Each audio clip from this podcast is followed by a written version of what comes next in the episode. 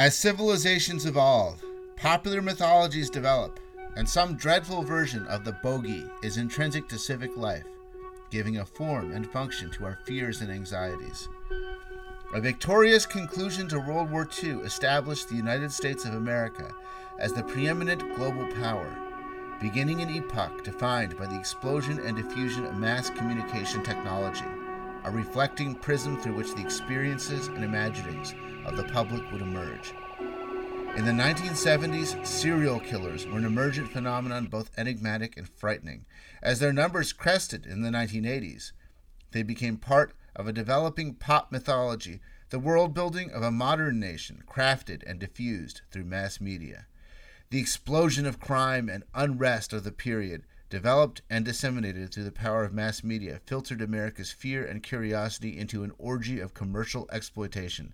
Serial killers went from an inscrutable menace to a player in a national pageant and fixture in the nation's civic religion of commerce, of the fresh minting and distribution of pop culture heroes and villains.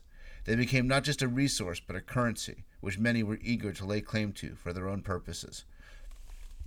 If the seeming normalcy of the infamous serial killers in the 1970s unsettled the public, the serial killers to emerge in the 1980s seemed to be right out of central casting from the Satan worshipping Night Stalker to Henry Lee Lucas and Ottis Toole, two scraggly toothed drifters, heralded at the time as the worst serial killers who had ever lived, with murders in the hundreds or even thousands. Though they were, in actuality, likely little more than a badge wielding carnival barker's loyal hounds. This is the golden age of serial murder.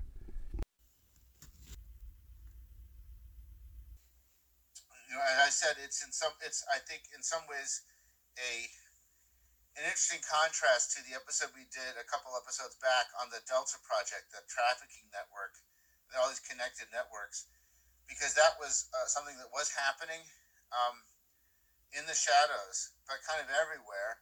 Uh, but it was there was information about it was being covered up, and it was not being investigated, and it was just being hushed up. And this case, I think, is the other side of, of what you're seeing with this whole thing becoming an, a big national panorama, which is that in the era of mass media, in the era of mass communication, that you that you have essentially these two guys, Henry Lee Lucas and Ottis Toole, are these drifters, you know, these southern hick kind of like stereotypes out of a. They're somewhere, you know, by the fact that his name was Otis. His mother clearly couldn't spell Otis properly but he, um, uh, Henry Lee Lucas was from um, Western Virginia, Blacksburg, and uh, born in 1936. Ottis Toole, born in 1947 in Jacksonville, Florida, and they were two drifters who, who were who I think were very close. They they lived with each other in a house for a while. Sometimes they were on the road.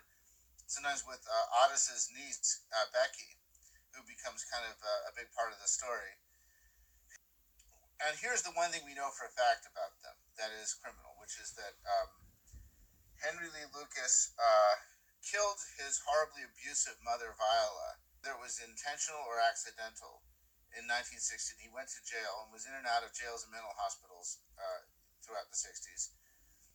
Both Henry and Ottis Toole suffered significant brain damage. And so it's as a result, it's kind of hard to tell what any, whether anything they say or what a lot of people around them say is true or not the story that was believed and was manufactured by um, uh, members of the Texas Rangers and Texas police departments, and then some of the media, and then, and I think that fused with a lot of of, of how they how they connected to representations of horror movie figures in the 70s and 80s, fused with this image of these two scraggly toothed redneck drifters who it was believed had killed hundreds, maybe thousands. And in, in one telling even were agents of an international satanic cult headquartered in the Everglades National Park in Florida, which if anyone knows about, there are people in the Everglades. So I'm guessing the high priest of the Hand of Death cult was an alligator. They were they were believed to be these the two worst serial killers of all time for some time.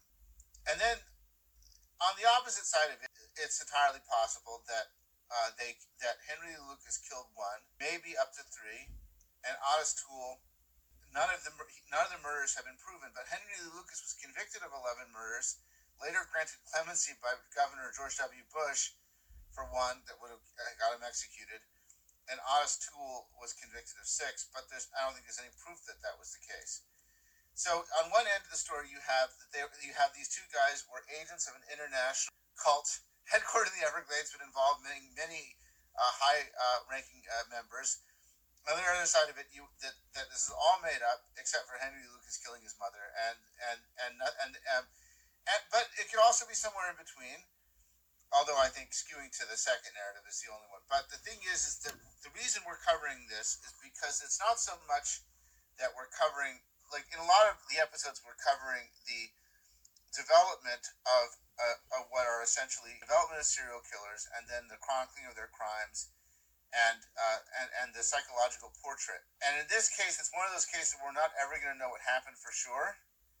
And what we're in, in, these criminals' cases, but but this is more of a story of of of the time and place. Really, this is more part of the panorama that we're telling of the golden age of serial murder. This is more the media. This is more a media uh, uh, confabulation, more of a media, uh, a, a basically an, a, a fraud perpetuated by um, by the uh, various members of the Texas uh, law enforcement and some of the media and all and and a uh, the the a credulous, uh, fearful public who are always interested in a good story, and and what is American history but a series of really good stories, some of which are true, and some of which are exaggerated. So I mean that this is a this is a story of I think a a tall tale of serial murder involving two guys who may have killed a handful of people, or may uh, uh, you know maybe a few more than that, or maybe none at all except for Henry Lee Lucas's mother. But let's look at what we know about them.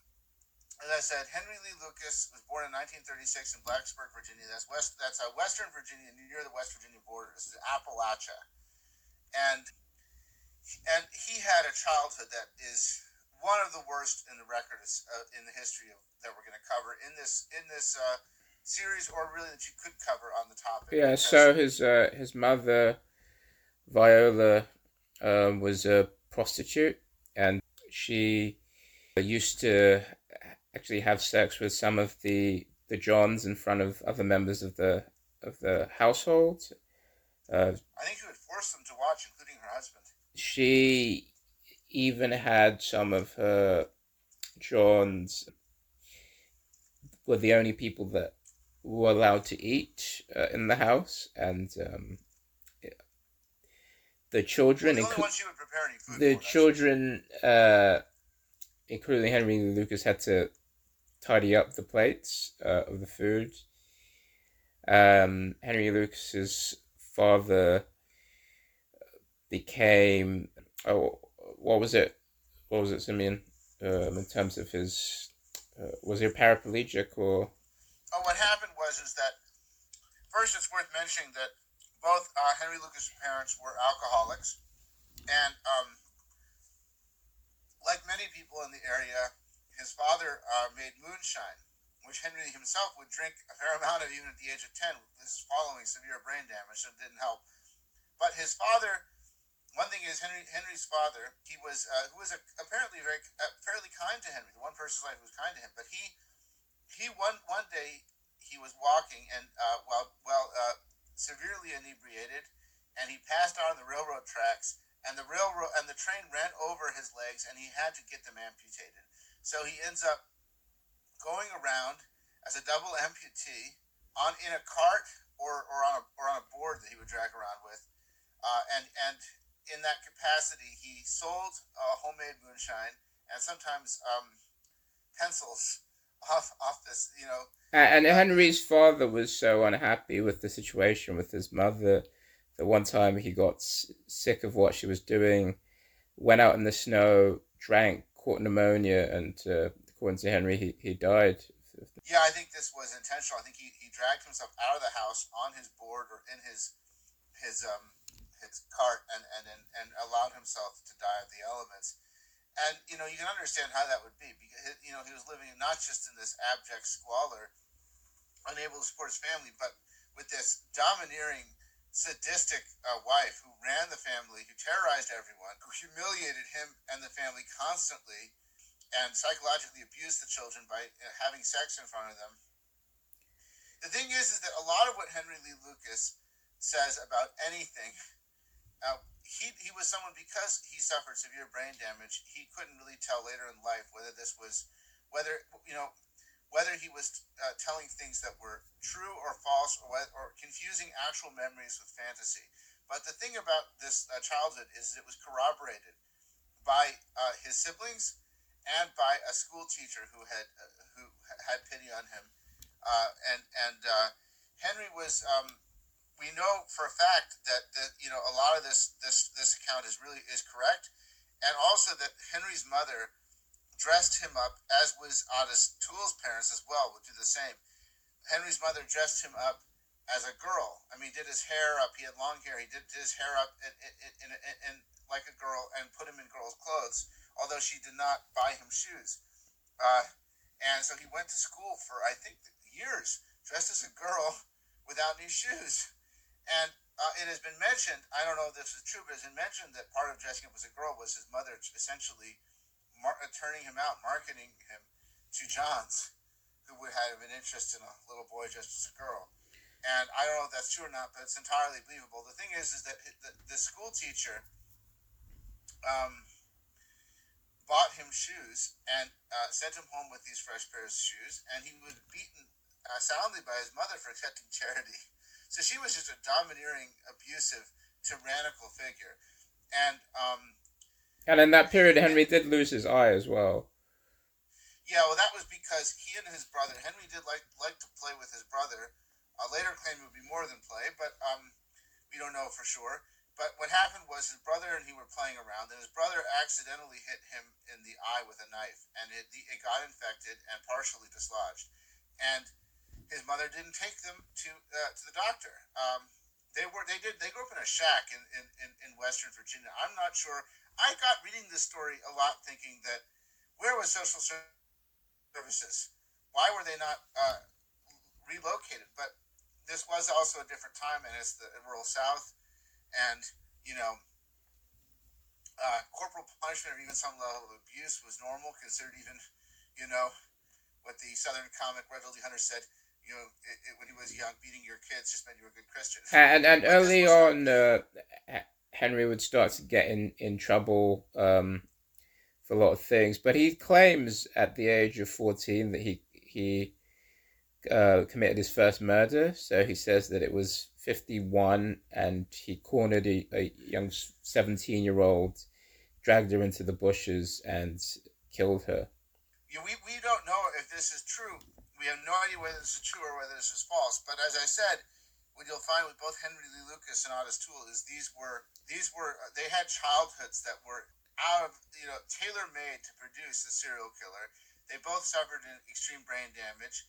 Henry because he was hit by uh, bored by his mother uh, so hard that he was in a coma for three days, and had uh, damage to his um, frontal and temporal lobe, which is a combination you see that is another thing tailor made for being a violent, impulsive person with no impulse control.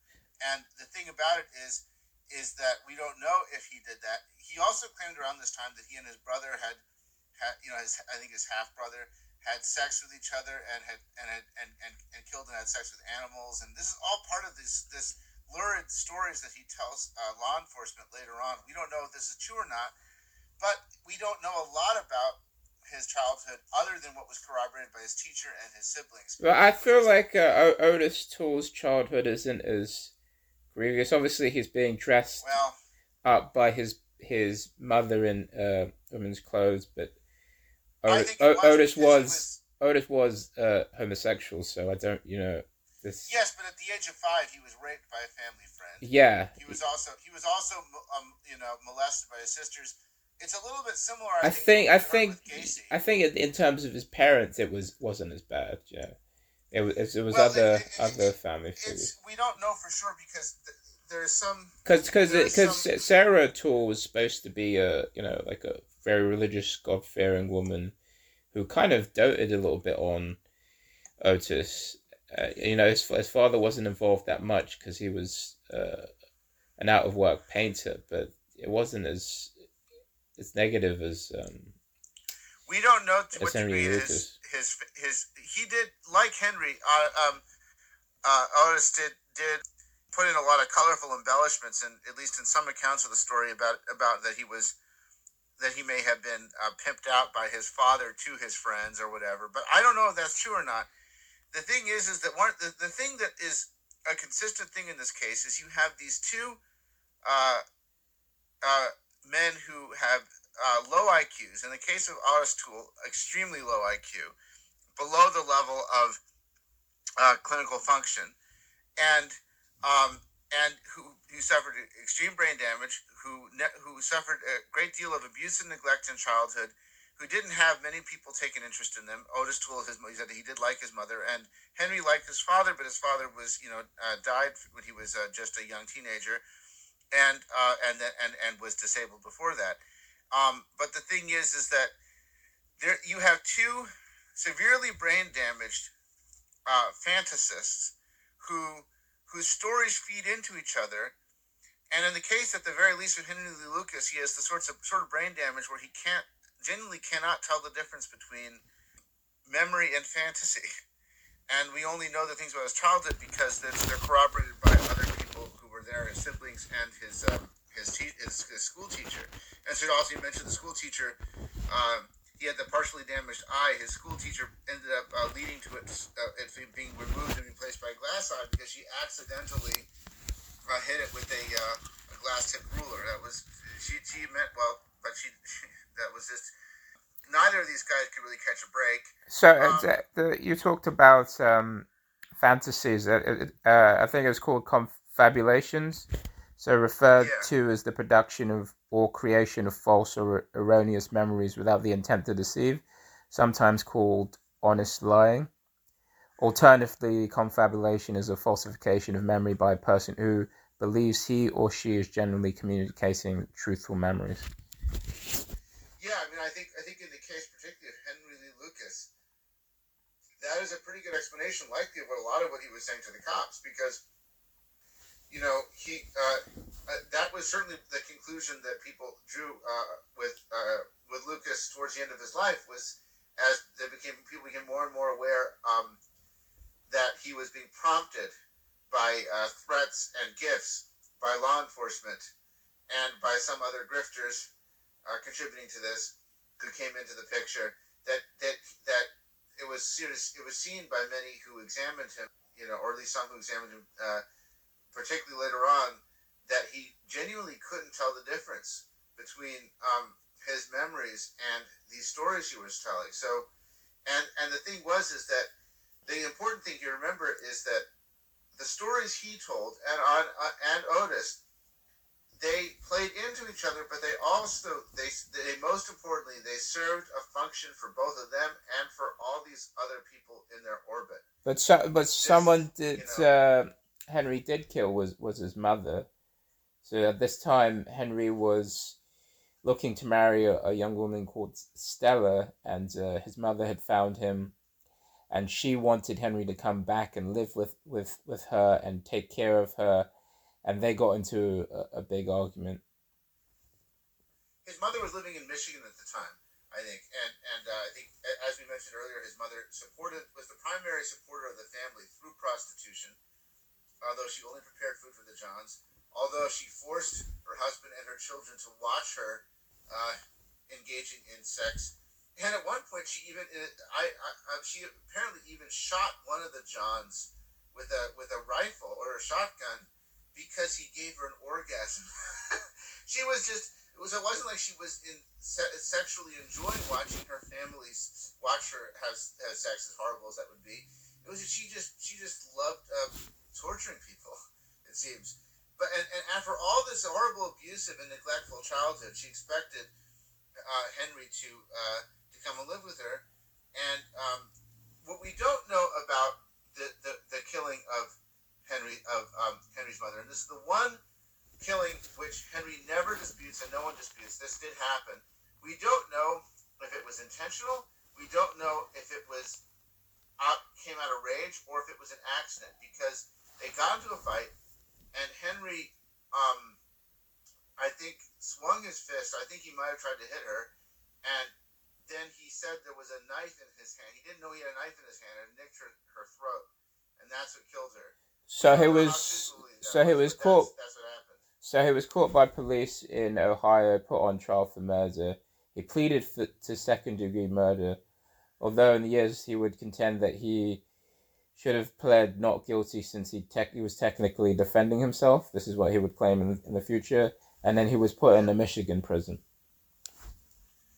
He was in and out of prison and mental hospitals during that time because he, he had a lot of uh, very pronounced uh, uh, symptoms of, of uh, mental disturbance, as probably as a result of having suffered just extreme brain damage at a young age, and then exacerbating that further with drinking moonshine a lot at the age of 10 um, so yeah, he was he was in jail in, uh, for that killing, and it, there was no question that he did that, but we don't know the motivation or the exact context for it. Certainly, um, Viola, his mother, who I think she was um, half uh, Cherokee or Choctaw red. Uh, that's not relevant, other than to say that that alcoholism is a serious problem in the um, in, in the in the various indigenous uh, populations. Uh, they have not ha- they were not accustomed to uh, alcohol until it was introduced to them, and a lot of um, a lot of people, both in true crime and elsewhere, have had these very abusive parents who who were uh, were uh, alcoholics, but were indigenous, but um, or partially. so at this time, this time he would, as you say, he would have uh, various mental problems. He would hear voices. He, he went through shock treatments you know, they, they, they were trying to stabilize him. He even attempted suicide on one occasion. I think this is another way we can look into the, the function of, of these stories that he tells is that is that he he, he is he, as you said he, he, he committed he tried to commit suicide he, he was given a lot of treatments when he starts um, telling these stories eventually to the law enforcement and everyone else it makes it makes him important it gives him an audience. It gives him human companionship, and it gives him um, some function.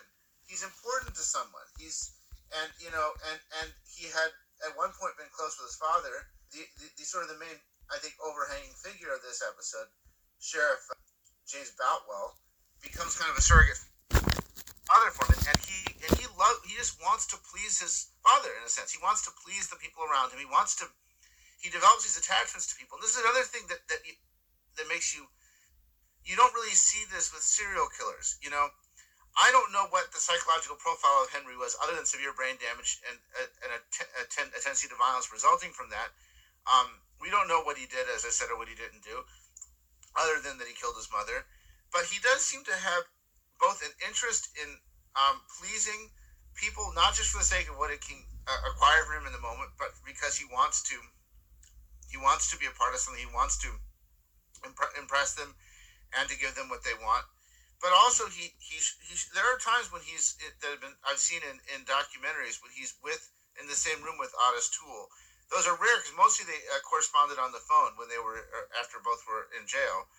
But they had this kind of they doted on each other, particularly Ottis on Henry. They there's there's good reason to think that maybe they were lovers off and on. Ottis was. Uh, certainly uh, uh, gay, and Henry was. Uh, we don't know what exactly Henry was, but the thing was is that they were close. Henry showcases a lot of signs of someone who is a experienced, uh, adaptive con artist, but he also showcases some signs that he actually wants to be accepted and wants to, and has some um, wants to at the very least be useful to other people and be and and and uh, and and and be in their in their world and be part of what they're doing. And and so you know whereas often with a lot of other killers we've seen these psychopaths where it really they live in a universe of one. And uh, and it's just them and whatever who whatever whoever their prey is. There are people who Henry has encountered have encountered Henry who said that he had one affect and he changed suddenly to another one due to some thing. So we, we don't know what his psychology was but but we, I think we do know at the very least that he had a desire to please that may have been just because it benefited him, but I think he might have also wanted to um, get the affection of certain other people who to replace what he never grew up with or lost. Now into the, the into the seven the mid seventies, and uh, Henry and Ottis Toole have become friends. I think they met in a, in a soup kitchen in in, in, in Florida. Oh, Florida. Um, yes. So yes, they, they met in the soup kitchen in Florida, and then they got back together uh, around February nineteen seventy nine in the tavern in Pennsylvania. Becky uh, Powell was um, Drusilla Powell. The Becky, this the sister of Drusilla, Drusilla Powell's daughter, was the niece of Ottis Toole. Yeah, at one point, uh, Henry lived with uh, with I believe Ottis Toole and Becky and was I think maybe was her brother. Yeah. Or someone else in the yeah, family. so that because he Henry talks about them being present at some of the murders that happened, right? Right.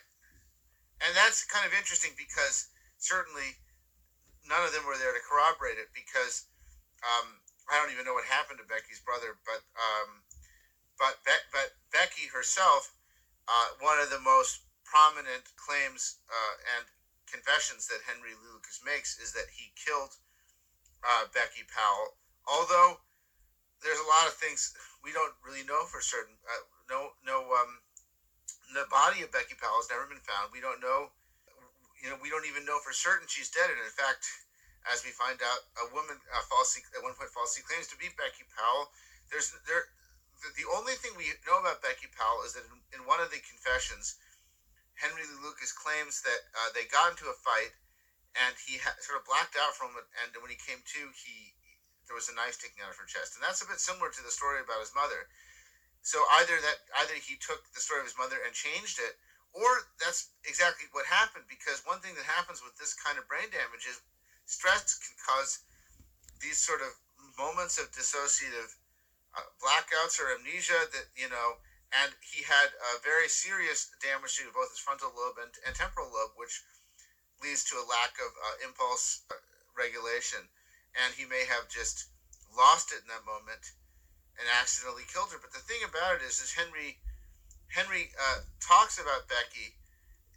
Henry's described and Becky described as being having a common law marriage. Becky was a young teenager, so um, that was something that was actually probably accepted in, in the South, but obviously people will look at it differently now. The thing about it is, though, is that we don't know for certain at any point that, that they actually had any types of relations. Apparently, Becky um, made advances, and, and, and, and Henry insists he went off to satisfy himself by killing other people and having sex with the dead bodies.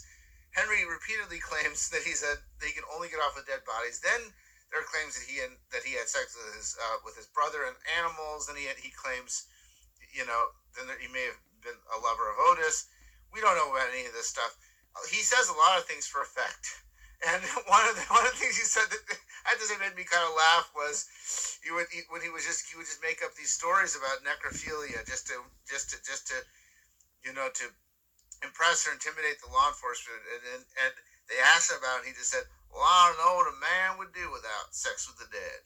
That just, I think he just made that up. I think, I think he was just telling, telling stories. You know, I think, I think that's what a lot of this is. Is that he's he's suicidal throughout this time, his first time in jail. You know, and in mental hospitals. But when, as soon as he becomes involved in this whole scheme with the Texas Rangers and Jim Boutwell, and becomes this this iconic figure and, and involves Ottis in it. And they they keep they keep telling stories that further each other's stories. Suddenly they're important. People want to talk, be around them. They're getting all manner of perks. Their lives are different. This, you know, this this actually, I think that they they liked being in jail more than being out most of the time. But also they, particularly if they got attention, and it's it's telling that. Uh, and I think uh, it's the it's the case of Kate Rich, who was the landlord of Henry Lee, Lucas, that gets him involved with the police and ultimately gets him um, into the public spotlight for the claims of, of, of, of his crime. So it was Sheriff Conway and uh, Ryan who were looking for Kate Rich uh, after it after um, she had she had gone missing, and then they looked into uh, Henry Lucas. Yeah, um, there are um, three. As I said, there's no doubt that Henry Lee Lucas killed his abusive mother Viola, but um, and then you know you get into all the various things he confessed to, but um, the the the, uh, the two uh, murders that it's considered more likely that he did, and partly because he was initially uh, suspected for them, was besides Becky Powell, uh, who disappeared at a certain point, was Kate Rich. Kate Rich was the landlord. Henry Lee Lucas, it's worth noting, Henry Lee Lucas lived, as is typical of a drifter, lived in various places at various times. At one point, he and Becky lived in, in, in a kind of a born again, kind of a in, in a in a kind of a born again uh, area.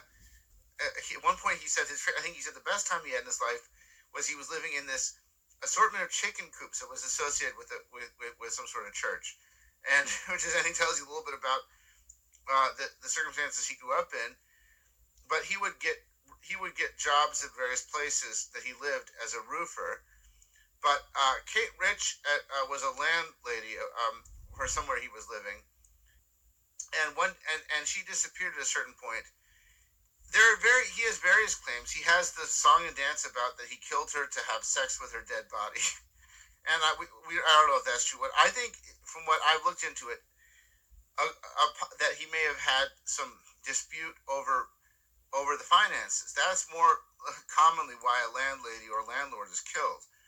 Um, and uh, she was a, a, a very stubborn, independent woman who who ran this uh, operation herself. I think uh, you know on these properties um, that he lived in, and um, so um, Reuben uh, Moore is is approached by the sheriff Conway to discuss uh, the Kate Rich issue and try to find out the, the last time he'd seen Henry Lucas.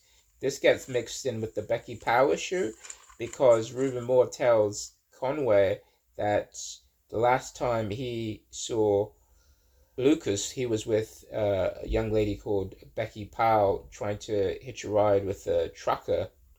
But that that's actually the also the last time that anyone else sees Becky Powell as well. Right, and, and is this how is this end up working? Would you know? Does he this is it, does he confess to these, or is he just initially suspected of these? So he's initially he's initially suspected uh, more in the more in the rich issue, but uh, so the sheriff comes and then um, they come and they they talk to they talk to Henry Lucas. Uh, it's called a, a detective called Ryan Ryan, who's also supported by the sheriff Conway. They they go to uh, Henry Lucas's house. Uh, they, they ask him about Kate Rich. Initially, they don't have enough to bring him, and Henry Lucas is not confessing to, to the Kate Rich issue at, at all, but it, it isn't until there is a that the Ryan gets Henry Lucas on a weapons charge that he goes back to Henry Lucas's house and then brings him in. This this is actually is before Henry Lucas meets Jim Boutwell and before he confesses, but this is the reason why he was brought in under investigation. Yeah, Ryan, I think was a fairly no nonsense uh, uh, you know, investigator. Um, and and I don't think he had any particular aspirations beyond doing the job. But I know at one point uh, Henry, Henry Lee Lucas claims that uh, he disposed of part of the body in a stove uh, that he would that he burned part of the body in, and apparently they found what they thought were some remains of, of bones or something like that. I'm not sure though. At this point, there was enough um, scientific advancement to determine for sure the nature of those bones, like exactly what who the DNA belonged to. But um, if there wasn't Kate Rich in that stove, if if part of her body hadn't been disposed of in that stove, you wonder. I mean, I guess it could have been possibly an animal, but I, I don't know. Um, it seems it seems uh, believable to think that that's what happened because uh, I don't know why, know why you'd put animal bones in, into that sort of stove. This isn't a cooking stove. This is like a, a wood burning stove for you know for heating. And at this point, he's just been arrested. He's just been, you know, looked at for these for for these these initial murders. That ha- we we don't have this giant extravaganza yet. Yeah. So while um, Henry Lucas is under investigation, he starts to think about. Uh, he claimed that he started to think about Becky Powell, and um, and that made it easier for the investigators who saw he was jittery, saw he he he needed his his coffee to get him to talk about Kate Rich and uh, to talk about Becky Powell. Henry was a, a uh, uh, like a lot of people, a coffee holic. He loved to he loved to he he he, he uh, would drink a lot of coffee and smoke a lot of cigarettes, and uh, and he was and and um, one thing that law enforcement would do consistently was keep him well stocked in both coffee and cigarettes, and treat him as as as uh, has been noted, almost like he was a part of the team, which in a sense he was. But it's it's very different than say when uh, John Douglas and Robert Ressler were going to interview Edmund Kemper. Sometimes they would give him some things, but they had a they they were they were not trying to get uh, um, answers out of him that they put there. Uh, you know, and of course, in the case of Edmund Kemper, he was also a brilliant uh, guy. So, whereas uh, uh, law enforcement, maybe not Ryan as much, but a lot of these law enforcement had a narrative that they wanted Henry Lucas to fit into, and and they and they and it helped to give him all this stuff, you know, um, like coffee, cigarettes, and then eventually strawberry milkshakes was his favorite thing. So, uh, Sheriff Conway went quickly to call Jim Boutwell, Sheriff Jim Boutwell, and he says, "I've I've got an old boy here. You might like to you might like to talk to. His name's Henry Lucas. He's cleaned up a couple murders for us, and he says he's done a lot more around the country." well, I, I, I, can't remember when we were talking about Jim Boutwell. Did was that on on the recording or was it before we recorded? You mean yesterday? Oh, okay, okay. Well, uh, to reiterate, Jim Boutwell is kind of the figure who moved over this, the, the kind of the maestro of this whole uh, silly orchestra, because he was someone who, uh, I, uh, I think, as I think I might have mentioned, he made a uh, a name for himself in the early '60s, uh, taking a small plane to um, attempt to stop Charles Whitman, the famous um, clock tower shooter in the early '60s, who who took a rifle up uh, to top of this tower and shot at a bunch of people. Shot a bunch of people. He was a guy with military training, and um, he also had uh, severe impairment from a, a, a, brain tumor. Jim Boutwell uh, took a small plane up, uh, which kind of think went against the, the basic advice that people had. This is not in an isolated area, but he he um, he helped stop uh, Charles Whitman, and he be, and he made a name for himself uh, doing that unlike I think Phil Ryan, he Jim Boutwell had uh, much more I think ambitious aspirations for himself, and kind of is said to have got drunk on the on the on the fame, and on being a celebrity, on being a kind of a a, a white knight and a and, and a uh, you know uh, a a a kind of a a tall walking. Uh, lawman uh, and you know a, a, proper Texas lawman. And the thing is, is that at a certain point, um, Jim Boutwell, uh, he, he had he had become uh, cognizant of the serial killing phenomenon. He had read uh, journalist Hugh Aynesworth's books about Ted Bundy. Hugh Aynesworth would eventually be uh, be invited down to, to interview Henry Lee Lucas, and um, had a different perspective on him than Jim Boutwell. But the thing is, is that Jim Boutwell believed, and I don't know if this is true or not, that the I 35 highway, that there was a serial killer operating on the I 35 highway in Texas, using it, and that he believed that that there was one and that he was intent on on proving that to the world. Whether it was the right one or not, or whether it was real or not, I think clearly was beside the point because when he encountered Henry Lee Lucas, he decided that Henry Lee Lucas would make a perfect central figure in this play he was concocting. And he was the he he would fit in the narrative as the I 35 killer, whether he was the I 35 killer or not. And in so doing, he would get Jim Boutwell back into the into the uh, rebuild some of, of, of um, the reputation he had gotten for uh, helping stop Charles Whitman, or build not rebuild it, build upon it, and get back into the you know into the position that he wanted to be in. And uh, Henry Lucas was more than willing to play along. Henry Lucas, um, it is said that their dynamic that he saw Jim Boutwell as a father figure, and you can certainly see how Henry uh, could crave that, having lost his father at a young age. And as I mentioned in previous episodes, um, is really very difficult to not have a father in your life, particularly as a child. And um, and I lost my dad uh, at 16, and and it, it you know that has had a very bad effect on my life, I think. But the other aspect is certainly if you don't have one in your life or you lose one earlier than that, that's um, that is that's a different even even worse. Um, I think that Henry Lucas did did like um, giving Jim Boutwell what he wanted. What mattered to Boutwell was that it was a essentially that it was a believable story that it got him the acclaim, and it accounted for the the the I thirty five killer. I don't know if there was an I thirty five killer, or if it was multiple killers, or what was going on there. But clearly, um, Jim Boutwell was one of those people in law enforcement who had become aware, like many had, I think, around that time, become aware of serial killing as a phenomenon. So and, when um, they um, when uh, Lucas was talking about a blonde, uh, Jim Boutwell would come in um, he would have a picture. He would hold his thumb over the ligature mark, and and Henry would say something like, "Oh, she's been strangled," and well, that's one of mine.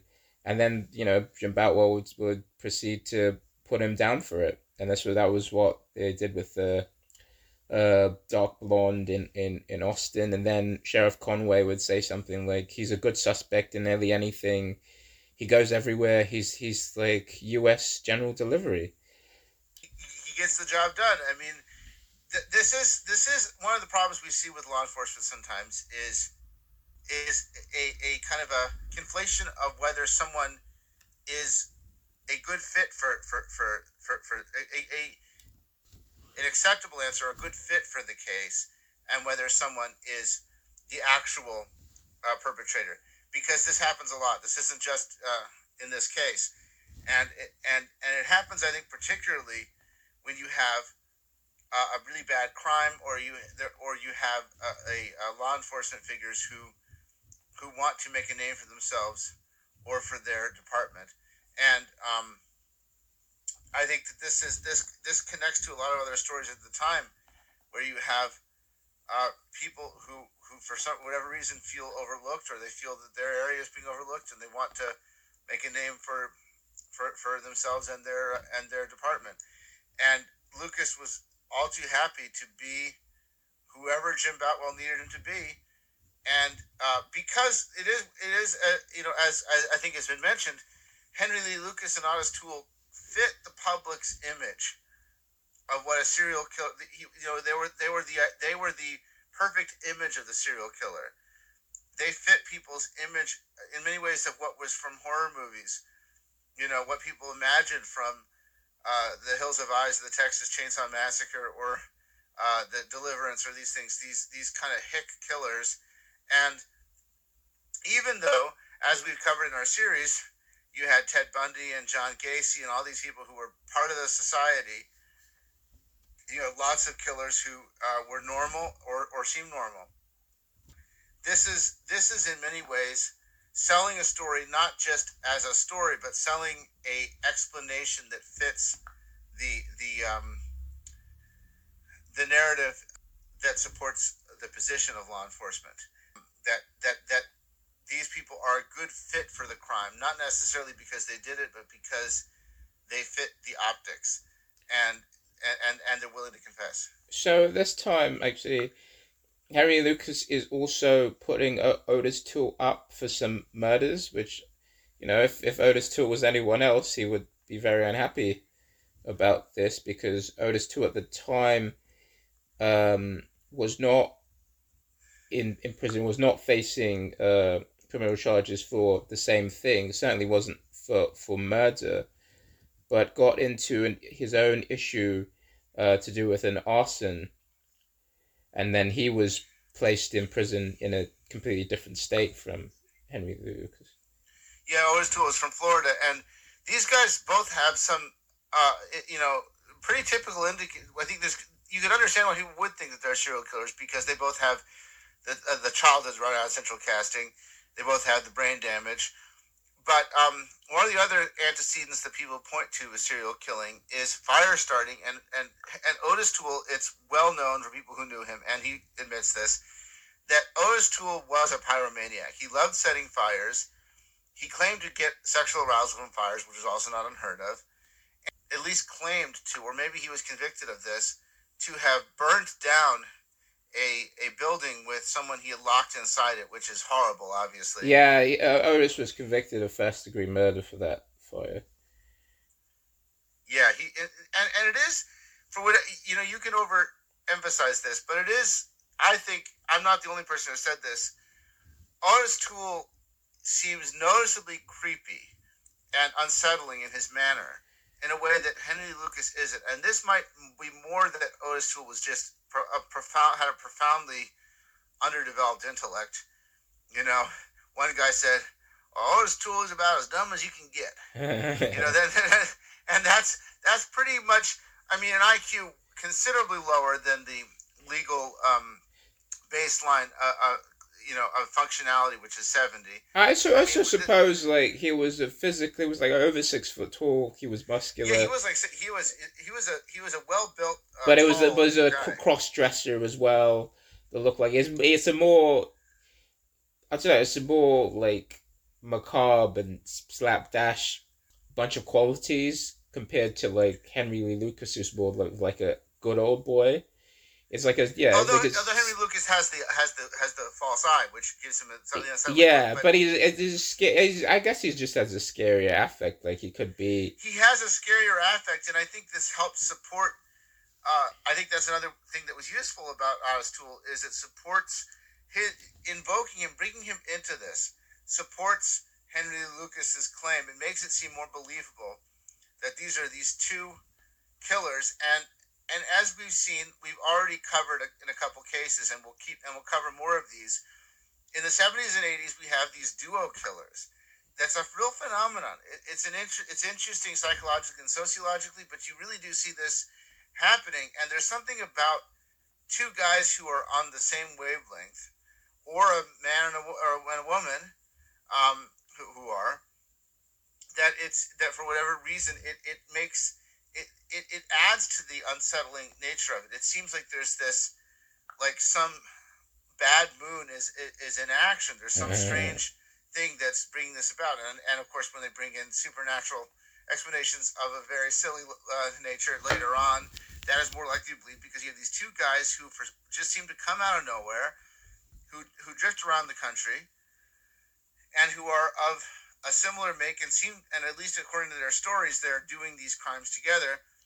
I think Ottis Toole is useful to Henry Lee Lucas because um, because it, it sort of supports the picture, and and then that in turn is useful to Jim Boutwell and the Texas Rangers and the others who are trying to take advantage of that. So at this time, the the police are, all in. You you're looking at late 1983, early 1984 so Rangers are, are trying to interview Henry Lucas on the Lisa M. Martini murder, prompting from Rangers. Uh, Lucas is, is describing aspects of uh, her apartment building, and they're taking Henry to different sites of murders where he, he claims he does have a suspiciously good memory when it comes to some of these cases, but also they people have talked about him being prompted by uh, police officers uh, in, in a number of these cases, especially Jim Boutwell. So 107 officers from 18 states uh, met in Monroe, Louisiana, to at the at the conference on Henry Lucas between January the 17th and the 20th, and um, they claimed to date we have cleared 72 cases in total, both of Henry Lucas and Ottis Toole, and they were setting up and organizing interviews with uh, police officers from all over the United States at that time. And Jim Boutwell is pretty clear about that, you know, he's staking his entire reputation to Henry Lucas. At one point, he had this sign in his office said, basically said, the Henry Lucas School of Psychology, which is an outrageous thing to say about a that your school psychology is based on a brain damaged drifter who, the very least, killed his mother. It, you know, who is the farthest thing from you know. But the whole thing was more like saying, you know, that they were staking the entire reputation, Boutwell and, and his entire department, on this guy and everything he had to say and it is it's it's it's kind of telling that that they did that in that way. Well so around this time you also have like people like the japanese journalists turning up and talking to henry lucas and henry lucas is you know chipper and really happy to talk to them. Claims to date we have cleared 72 cases in total both of henry lucas and ottis toole and they were setting up and organizing interviews with uh, police officers from all over the United States at that time. Right, and and and Jim Boutwell is pretty clear about that. You know, he's staking his entire reputation to Henry Lucas. At one point, he had this sign in his office said, basically said, the Henry Lucas School of Psychology, which is an outrageous thing to say about a that your school psychology is based on a brain damaged drifter who at the very least killed his mother, it, you know, who is the farthest thing from, you know, but the whole thing was more like saying, you know, that they were staking the entire reputation, Boutwell and, and his entire department, on this guy and everything he had to say. And it is, it, it's, it's, it's kind of telling that, that they did that. And so at this time, it's becoming a, a big public story, and you even have uh, Japanese journalists turning up at the police station to talk to Henry Lee Lucas more as as a story. And Henry Lucas jokes with them and says, you know, that he has even been to Japan and he has jobs. He describes his jobs there as well.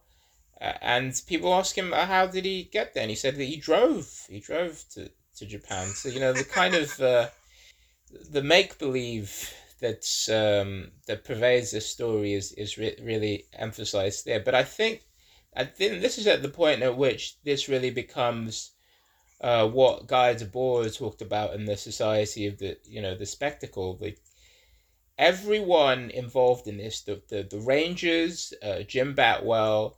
the media, and Henry Lucas himself, and Ottis Toole to to, to a certain extent, uh, is incentivized to involve themselves and to create this this spectacle even though um, you know they're not they aren't actually solving any crimes. There's this there's you know there's this, this scene in season three of the the the wire where uh, the police commissioner says you know the drug wars really ruined this job. It's really it's really ruined it because you don't get to do any genuine policing. And i feel like this story shows you that in part like any any theory or any like uh, phenomenon that becomes quite prevalent in in any institution, even the police, like serial killers, serial killing is kind of in part ruining policing, ruining the hard graft you have to go to deal with the particular uh, the parents or loved ones of, of, of the victim and the hard work that you have to do to actually solve these crimes, which are always very difficult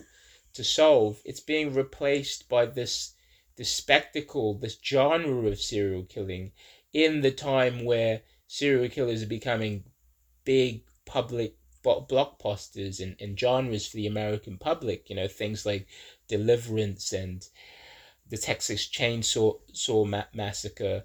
This kind of genre, this kind of this this this American archetype that has emerged like so many other uh, American archetypes, is is is filling up space through the medium of television. It's being beamed all over the country.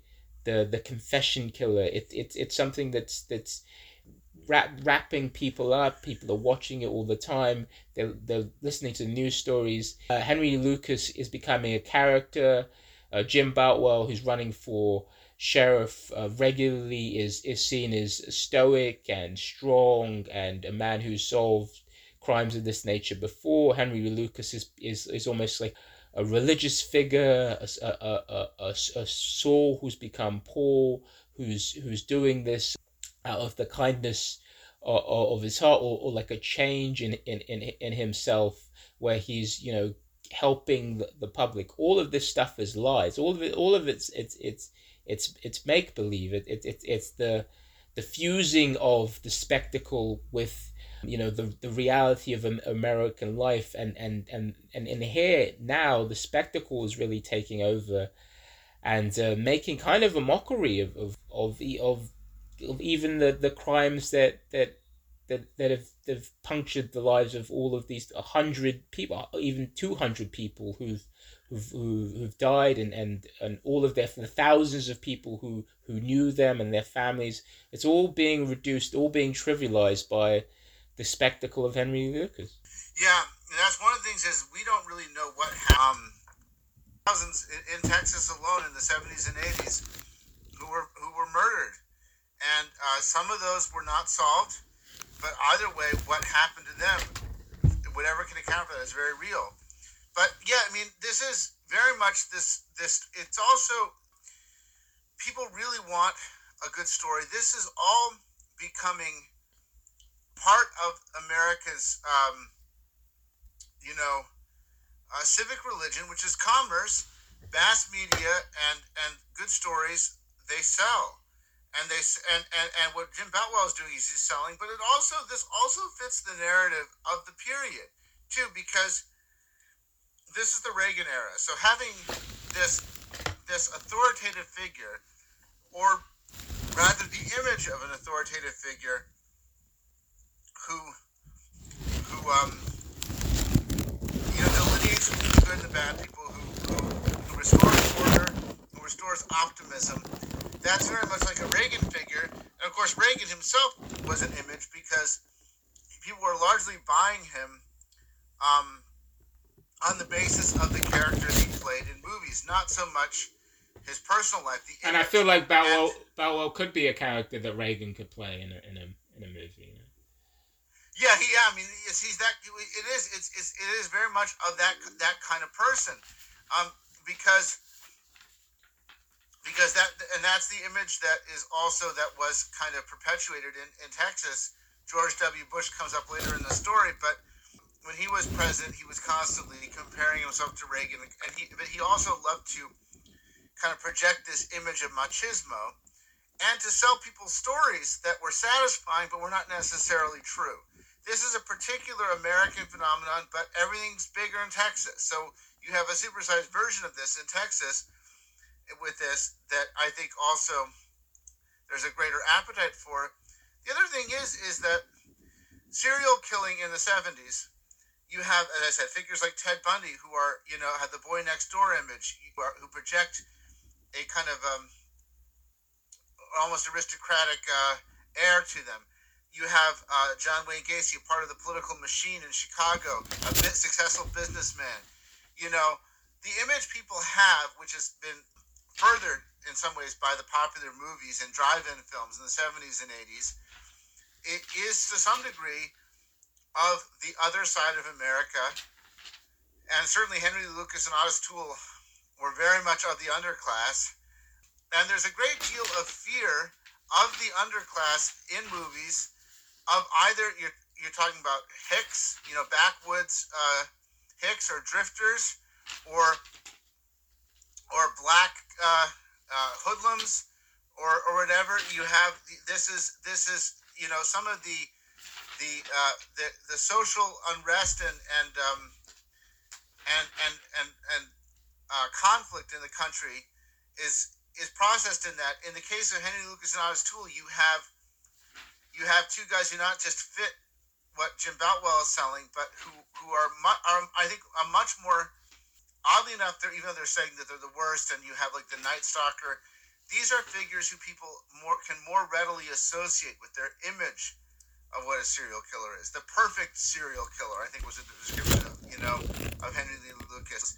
And at one point, Jim Boutwell invites um, Hugh Aynesworth down to interview Lucas. Lucas is kind of like his, he's kind of like King Kong, having been, you know, put on display.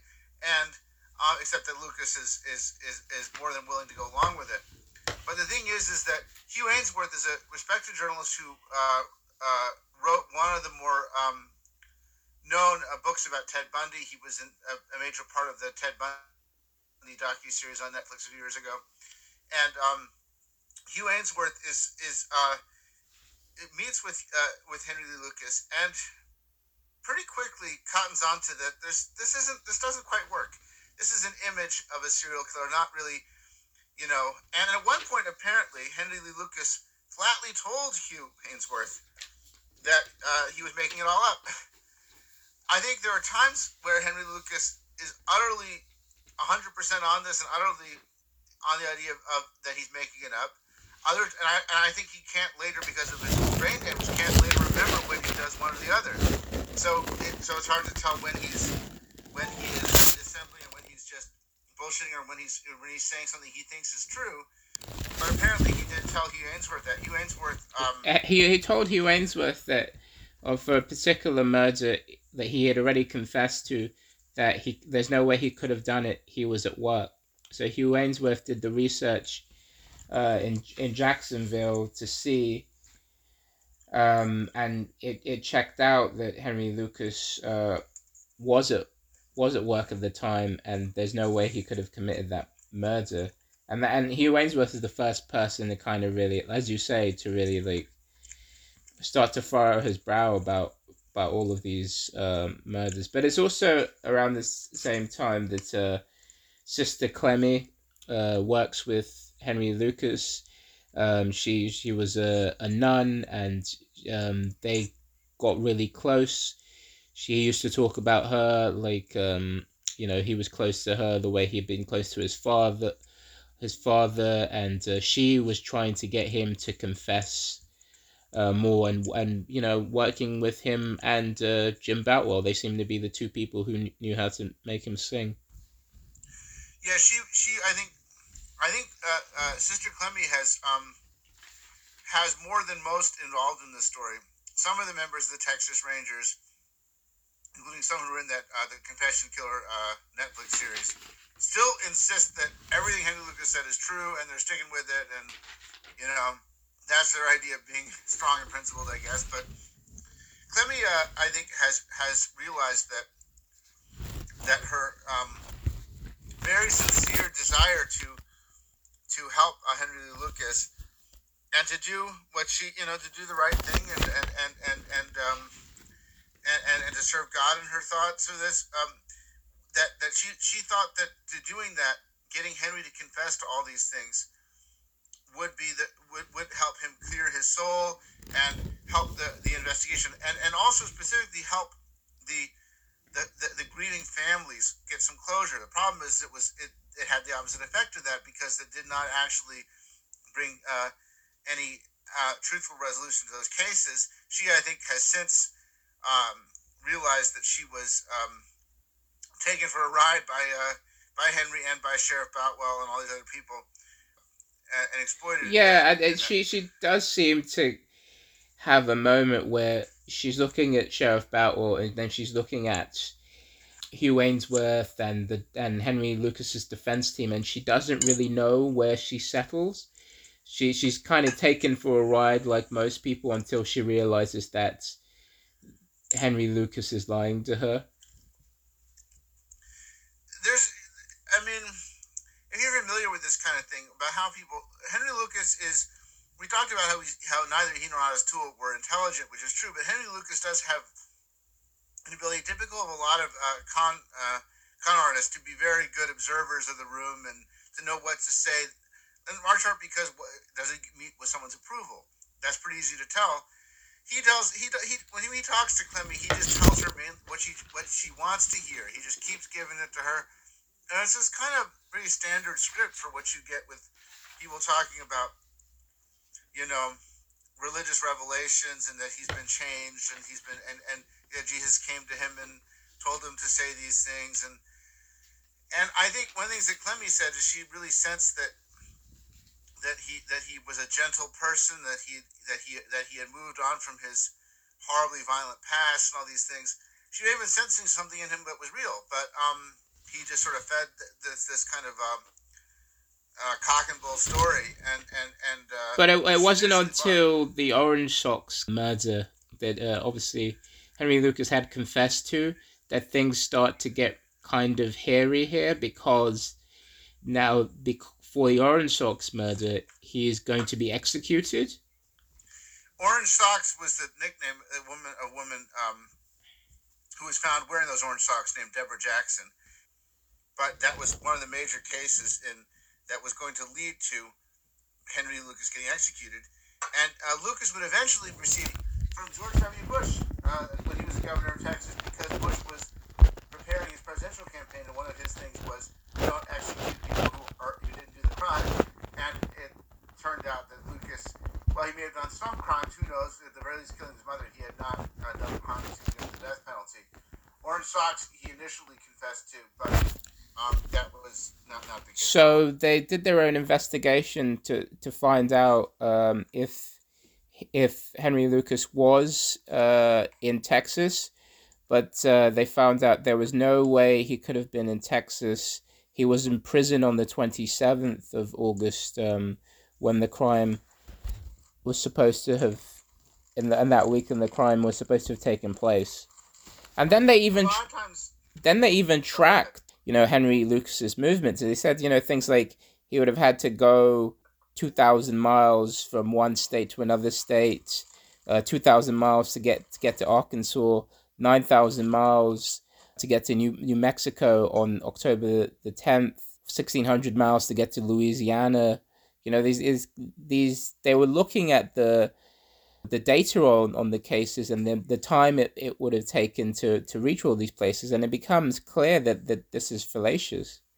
Boutwell just had a board on, uh, up, and Henry was always, you know, would ask Henry, where where'd you do this? And Henry would just, you know, stick a pin here, stick a pin there, and then yeah, then they they looked at the, it's impossible for him, let alone. Well, that's why Sheriff Conway said he's like he's like U.S. delivery. You know, he's everywhere. He's, he's gonna. and you know, and he was delivering packages people wanted at like Amazon. He got it there on time. and, and, you know, it's maybe I suppose it's possible that maybe other agents of the the um, of the of the the auspicious international organization he was a part of, uh, the Hand of Death, we're, we're, we're carrying on that on. But um, we'll get to that in a minute.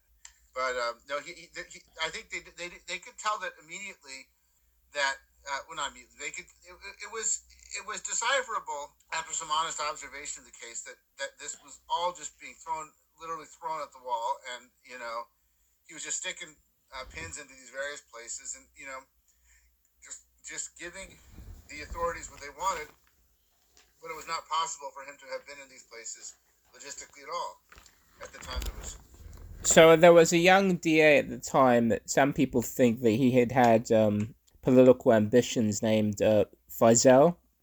Yeah. And uh, to, to, and he was re- actually raring to go on on three of the cases, and, and, the cases were presented to him, and he knew immediately that there was no way Henry Lucas could have been uh, involved in, in, in those cases. And then he started to do the work, do the investigation. You know, he, he, he even went to the data book um, on Henry Lucas's murder and tried to try to check it and, and had his access denied and then he was which made him even more curious.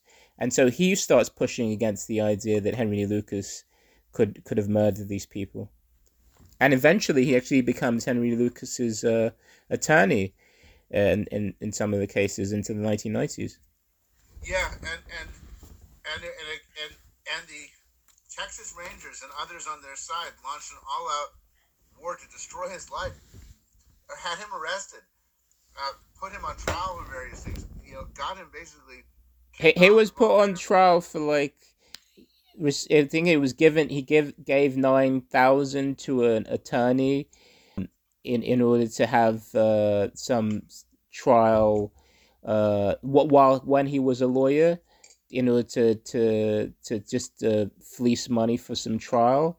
So there was there was lots of stuff like that. Like they they really tr- turned up everything on him, and and when he was going to the trial to the trial, he would talk say things like, "Oh." Um, this is because of the Henry Lucas Lucas case, and his lawyer at the trial was told by the judge not to say anything about the Henry Lucas case, but one but he started his opening speech with like five things about the Henry Lucas case. So clearly he was stitched up because of the Henry Lucas Lucas case. Um, tried to the the, the Texas Rangers try, really tried to shut him up, and they even brought the FBI and the U.S. attorney yeah. to, to, to, to, to shut him up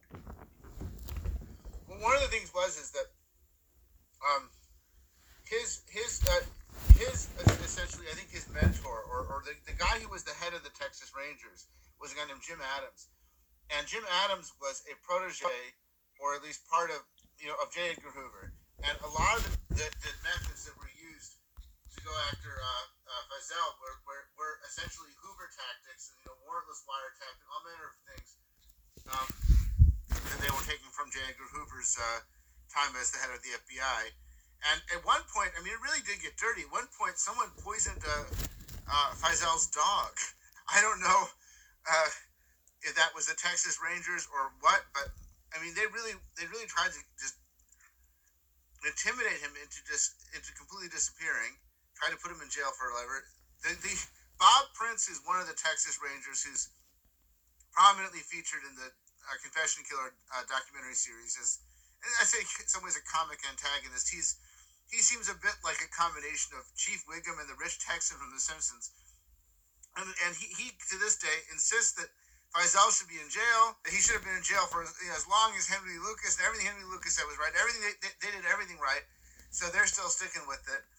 The the uh, I think that Feazell as you, as you said, he also went in the opposite direction, which is that everything even things that were later proven to be that Henry Lucas was lying to him about. You know, he, he got misled too. Um, so, so they, now they um, Henry Lucas is telling, act- actively telling the media that he did not do all of these killings. So he's at the press at the 54th District Courtroom in Waco. He denied that he killed Kate Rich and Becky Powell. I have killed Mother, and that is the only one, he says. So he's, he's on kind of like on an anti-confessing, uh, and then he starts telling people they'll show you pictures of crimes. They'll give you all the information on the crime. They'll even take you back and point the crime out to you, and all you have to do is stand there and say, "Yeah, I did it," and they've been cleared that way. And this is what has got to stop. Well, this is, I mean, partly I think this is because he was genuinely starting to become frightened of being executed because it, it, it, it was a game, I think, and he was just happy to make Sheriff Boutwell and other people pleased with him and to get their attention, the perks they were giving for him. Yeah, he's he's really terrifying. I think it should be known that if I go anywhere from here, there's no guarantee that I'm going to live. I'll either end up escaping, they'll say, or I'll end up stabbed in some cell where an inmate does does it. So he's scared of now. He's trying to see the end for himself and he's starting to panic, and he's starting to send different messages into the into the media. He was he was, blind by the seat of his pants, for, I think, and he wasn't really considering the long term ramifications of that, you know, until they were right right upon him. And um, and uh, you don't have to be have suffered severe brain damage and have an IQ below 90 to, to, to do that. I mean, lots of people do that. I've done that, but you know, the thing about it is in certain situations. Not like you know, I've never been in in, in jail, but uh, just whenever you're dealing with a situation trying to get through, he doesn't know. He he just thinks he's giving good information to um, you know, he just thinks he's he's giving the the his father figure what he wants to to hear and getting his approval.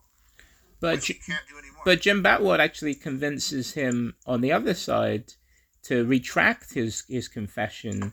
So on Monday, April the 29th, he changed his story. You know, there was Bob Larson, a rock and roll musician who gave up fast music and fast life in his conversation to Christianity. He was talking to Henry Lucas on a Denver radio program, and uh, Henry Lucas s- stated in that interview that he actually had killed all, all, all of those people and that um, Sister Clemmy had helped uh, reconvince him.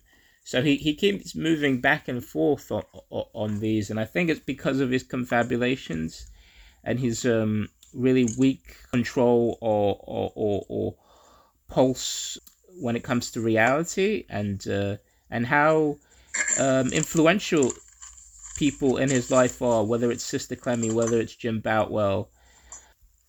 Yeah, I mean, and, and he's someone who, as people have said, I think I, he's a survivor. He, you know, he's trying to just do whatever works for that moment and for that um, period of time. And both Henry and Ottis Toole um, have had very, you know, they've been on their own a lot and had not a lot of people show them any level of even um, service level kindness or interest in them. So when they have that, they, they want to keep keep that going, and uh, and and that, that's not something that they want to do without. And it isn't really until Henry's uh, on the verge of being executed or whatever that he's that that is a real threat that he really changes that. And um, and and and by this point, of course, he's taking credit for all manner of murders. He and Ottis Toole, there's a narrative that he and Ottis Toole went around the country uh, committing hundreds, if not thousands, of murders. And the purpose of this is to clear the role, to clear the rolls. You know, there's a lot of cops like um, Sheriff Boutwell who, uh, it, it, you know, whether you did the crime or whether you're a good fit for it, that's the same thing. And what this essentially does is, tech, there's a lot of people, particularly in Texas, who uh, who have uh, been murdered, and and there's been no explanation for it. And you can keep and anywhere from Texas or, or elsewhere in the country, just send someone down there, and we'll clear the borders for you. Put a check next to the box. Check in the box. We, we, we cleared the case, and you can uh, claim that you've done the job.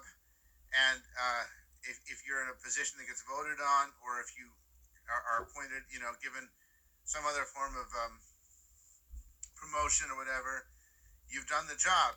And and if we can have someone who is a good explanation for how this gets done, that's the same thing as it actually. Uh, you know, it, it, the truth doesn't matter. What matters is what you can sell. And in many ways, that's that is the American religion. It's certainly American politics. It's that, and and you know, the truth will be what you make it. And Feazell really stays on, the case. So he says that um, you know, irrespective of what's been said in the, the radio show, Henry Lucas claims that he did not make the statements to Mr. Larson as aired on the radio.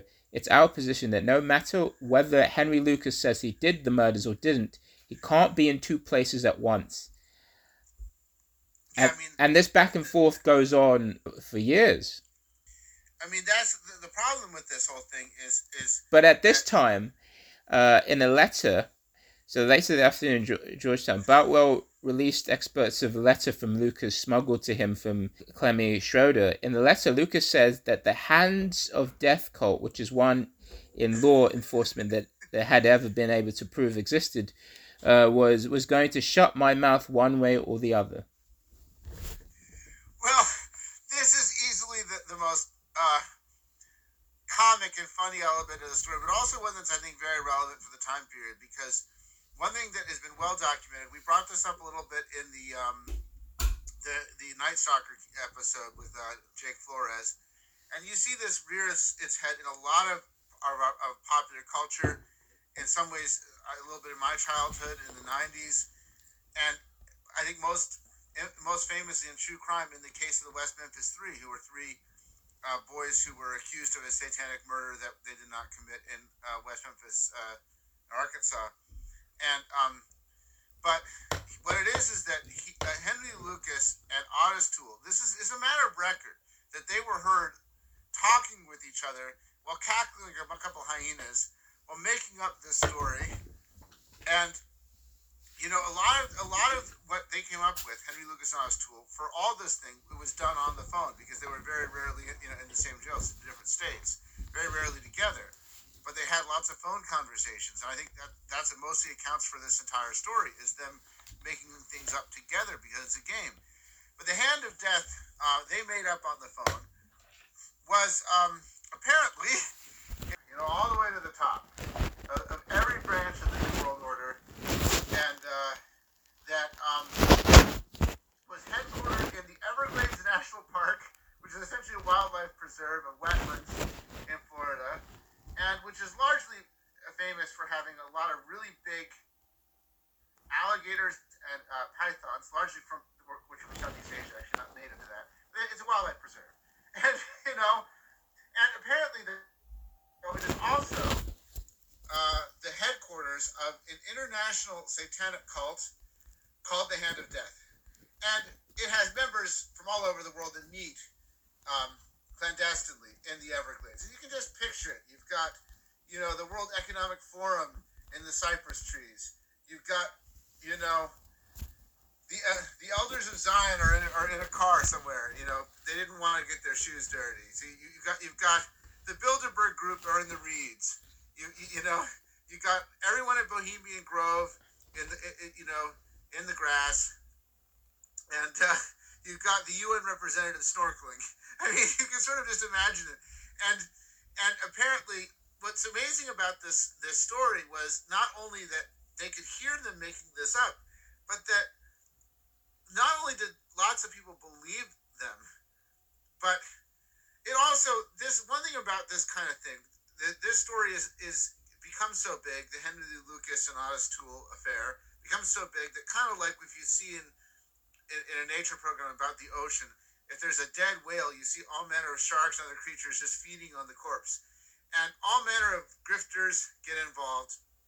And then right here we have a case. of this guy named Max Call Max Call is a former uh, writer of uh, erotic fiction, shall we say, for uh, for uh, various French magazines as well as for Hustler and other things like that. Turned evangelical exposure uh, exposure of the satanic uh, cult underbelly. Now, this was a typical thing of the time. As I said, in the 1980s and the 1990s, there was um, there was a, there was a whole satanic panic about Dungeons and Dragons about heavy metal videos, about all manner of things, and it had its sort of, I think, its genesis in, in a lot of these serial killer stories.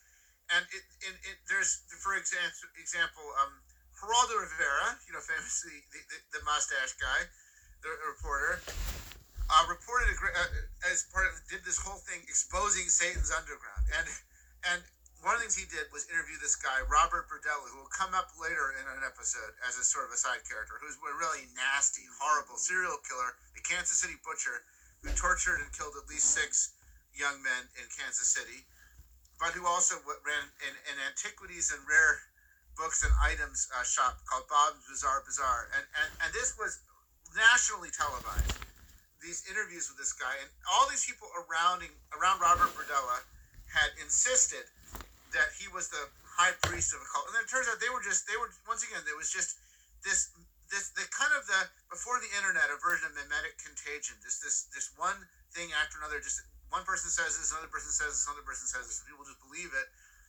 And with Henry Lucas and Ottis Toole, they're an even bigger story.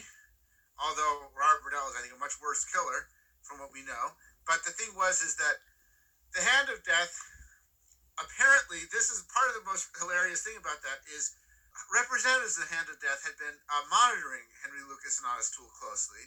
I guess while they were drifting around the southeast in a car, and um, and approached them and and and recruited them to essentially to kidnap children and and other people to be sacrificed in these rich, these these rituals that they detailed in lurid, imaginative detail. And, and you know when they were talking uh, to people about this.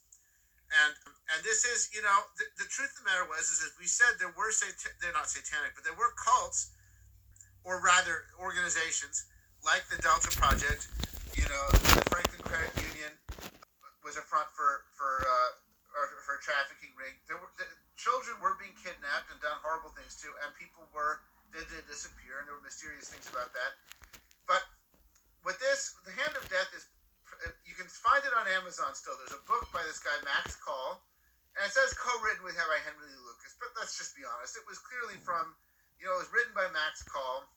He Even admits that to tell the story of Henry Lucas, you have to uh, you have to uh, invent a bunch of things, you know, to tell the proper story because this is just a story.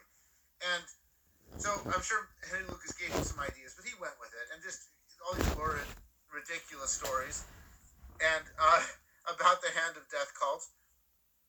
And you know, this is an, an important story of the time because satanic panic gripped this country in the 1980s and 90s.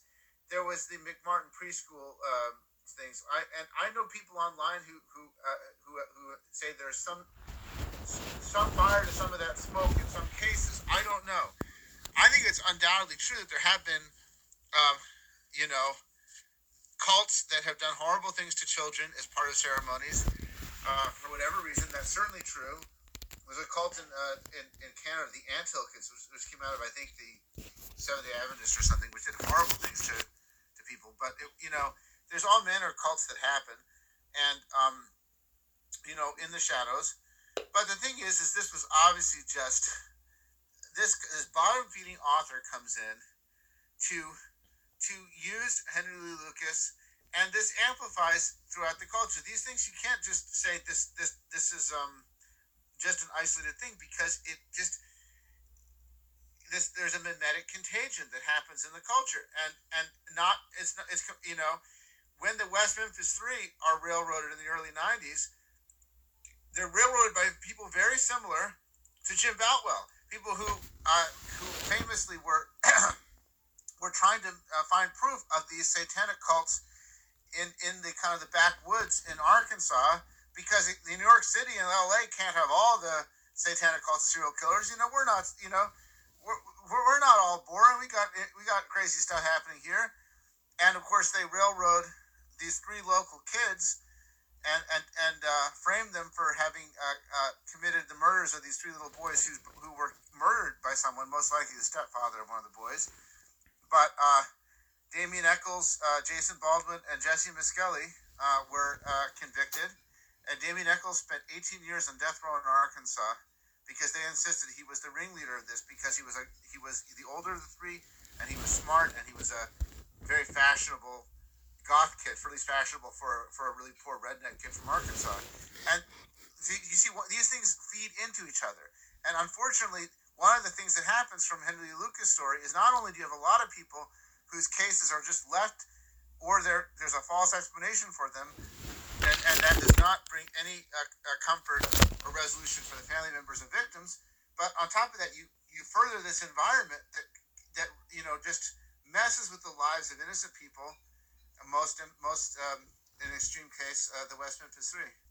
Yeah, and, yeah, and, and, and, and, and they're and they're not the only ones who get involved in this because at a certain point in this case, you know, one of the major people who, who attaches themselves to this, you know, like a remora on, on, on the back of this whale, is uh, is is there's a woman who claims to have been.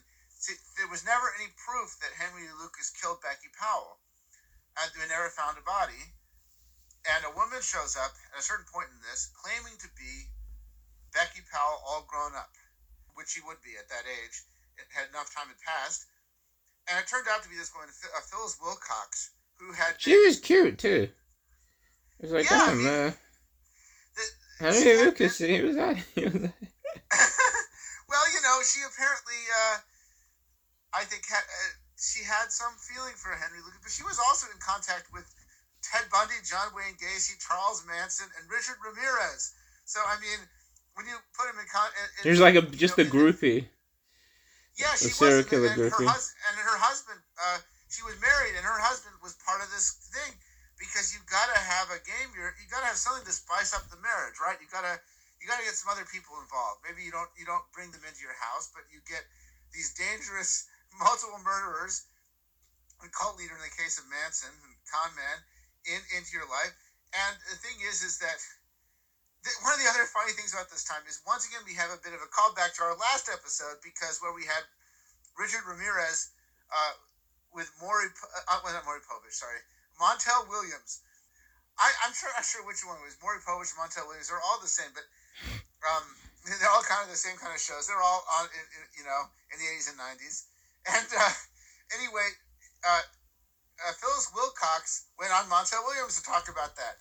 This is a way, very much like I think with Henry Lucas and Ottis Toole, this get this gives them a level of public recognition and and and, and infamy or and, and and and and what is fame you know but infamy the kind of this the same different you know. If people can use anything to become famous you know you see this online all the time. Someone and what, one wonders what happened to, to becky powell you know? Uh, yeah i mean well this is one of the reasons i think that the story about henry lee lucas accidentally killing her strikes me to be possibly accurate because uh, because she's disappeared. One of the other explanations Henry uh, offered at one point was that she had ran off with another trucker. Yeah, it broke broke that, his heart. That, that's not impossible because one of the stories he says is that she was uh, kind of a randy uh, teenager and she was always trying to uh, seduce him and he would and according to what he said is he didn't he's a gentleman he didn't uh, he didn't ever have uh, relations with Becky. He just went off and killed a woman and had sex with her dead body. hmm. I, I, don't think that was true, but but you know what would a man do without sex with the dead? you know, the, thing about, the, thing, the, the, thing, the thing about it is is that is, is that I don't I, I, I don't know.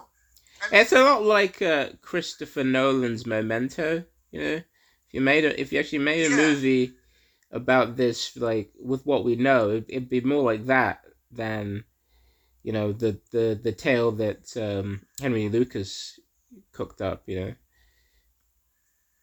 But, but Memento, uh, been while since I've seen it. My memory was really tremendous. Um, but that he has these, you know, um, flashing back memories or thoughts about it, and then concludes from those things that that that um, someone killed his wife. Is that I don't remember? Yeah, yeah. That's accurate. Yeah, and um, no, I remember that being a really good movie. Uh, I, um, and and the thing the thing about it is is is that we don't know what happened to Becky. All we know is that she never turned up. It's also possible that maybe she it, that she that if she didn't die and she ran off with someone else, maybe she just decided not to make any more of a spectacle of herself. Maybe she she wasn't a fame seeker. She was just the niece of of a kind of extremely derelict man in a hospital. She, she but I think what's more likely because no one's ever seen her again. That we. But that where's the body? Was, we don't. We know we don't know. But the thing is, we do know Henry Lucas and Ottis Toole traveled uh, prodigious amounts of distance over long spaces, and you know, we also know that Henry Lucas barely remembers anything. I mean, there's a lot of this is a, this is a case where the, the one constant is we have no idea what happened, on whose account, uh, who did what. Because one one time, one time, I mean, just not to memento this up. There's one time he did tell the journalist Aynesworth that Becky Powell wasn't dead, that she ran off with the trucker. And that is possible. And then he, and then he's coming out and saying, "Well, the only person I've killed is my mother." Right. Well, that was that was what he kind of re- it reverts back to. He reverts back to story. yeah. And and that and and it could be that the only person Henry Lucas has actually ever killed was his mother. That is possible. We don't know. But like we could get a time machine, go back to eighty two or to the late seventies, and we could track them. And what could have happened was we would find Henry Lucas murdering this girl. No one knows anything about it, but we saw it.